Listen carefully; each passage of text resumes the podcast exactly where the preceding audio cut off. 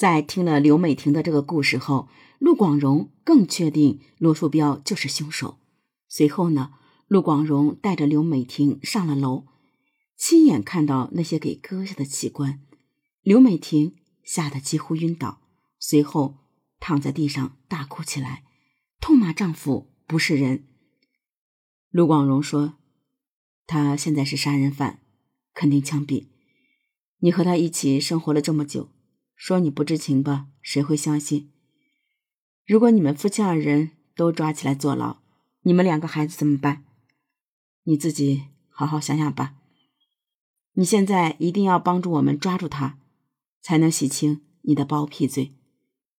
刘美婷此时对丈夫恨之入骨，恨不得亲手掐死他。她想了一会儿，果断说：“早上他给我打了个电话，说自己要去外地干活，但身上钱不够，让我赶快拿着家里存折。”把钱都取出来，送到火车站旁边的一个地方去。你们去那里吧，一定可以抓到他。陆所长决定钓鱼，让刘美婷带着钱赶到那个地点。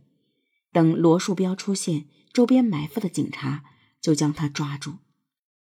虽然恨丈夫，但让他参与抓人，刘美婷还是犹豫的。陆所长说。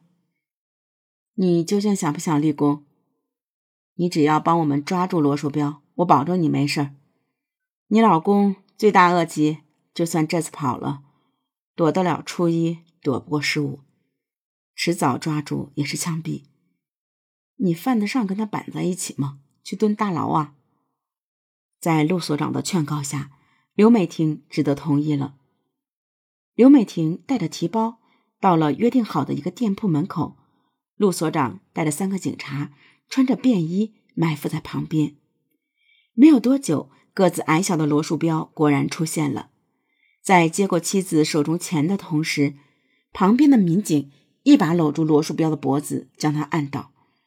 陆所长一把抓住他的手臂，两人迅速给他戴上手铐。罗树标措手不及：“你们干嘛？你们干嘛？美婷，美婷，你出卖我！”你好狠！陆所长冷冷地说：“你还说你老婆狠？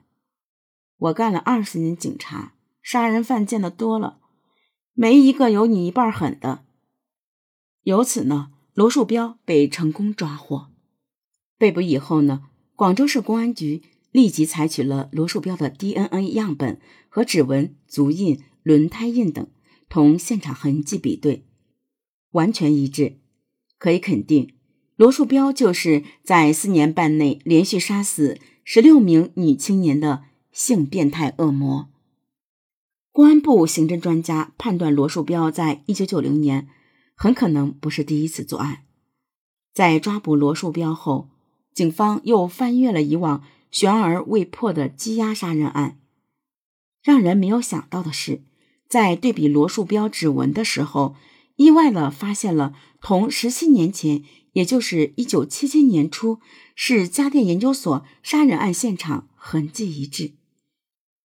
文化大革命刚刚结束的一九七七年，社会治安还很混乱，盗抢事件呢时有发生。有个歹徒潜入市家电研究所宿舍盗窃，正巧被值夜班回来的女主人冯丽云发现。冯发现家中有个陌生人，吓得大喊救命。歹徒见状呢，歹徒见状呢，勒住冯丽云的脖子，将她活活掐死。歹徒还用熨斗连续打击受害者头部，导致脑浆迸裂，手段呢极为凶残。由于现场没有什么痕迹，仅仅留下了几个带血的指纹，案件一直没有侦破。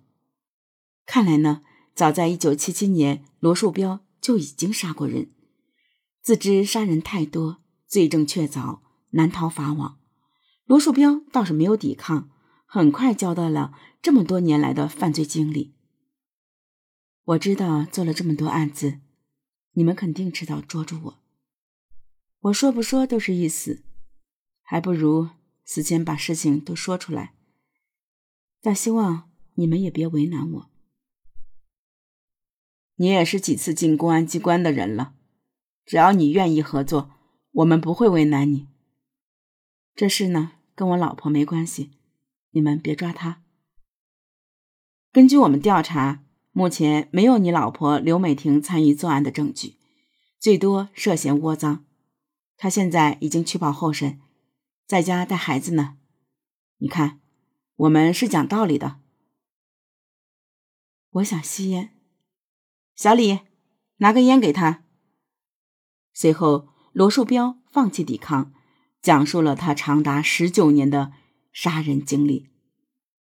罗树标属于天生的变态，也是一个劣迹斑斑的人渣。他于一九五四年出生在广州市一个普通工人家庭。罗的父母为人都比较正派，罗却从小道德恶劣，心理不正常。在中学时期，他就染上了盗窃的恶习，开始偷窃同学的东西，后来演变为四处偷钱，还被小卖部老板扭送去过派出所。为此呢，罗树标多次被学校警告处分，还被公安局拘留过。因为年纪小，罗树标没有被判刑。为此，他父亲打过他不知道多少次，但根本没有用。高中毕业以后呢？罗的父亲安排他去一家工厂担任木匠，希望他好好工作，改邪归正。没想到，仅仅两年后的一九七四年，罗树标就盗窃了工厂价格昂贵的木料，被警方抓捕。在父亲再三求情下，罗树标被轻判劳教两年。这两年劳教没有让罗树标悔改，反而让他在狱中认识一批狱友，越来越坏。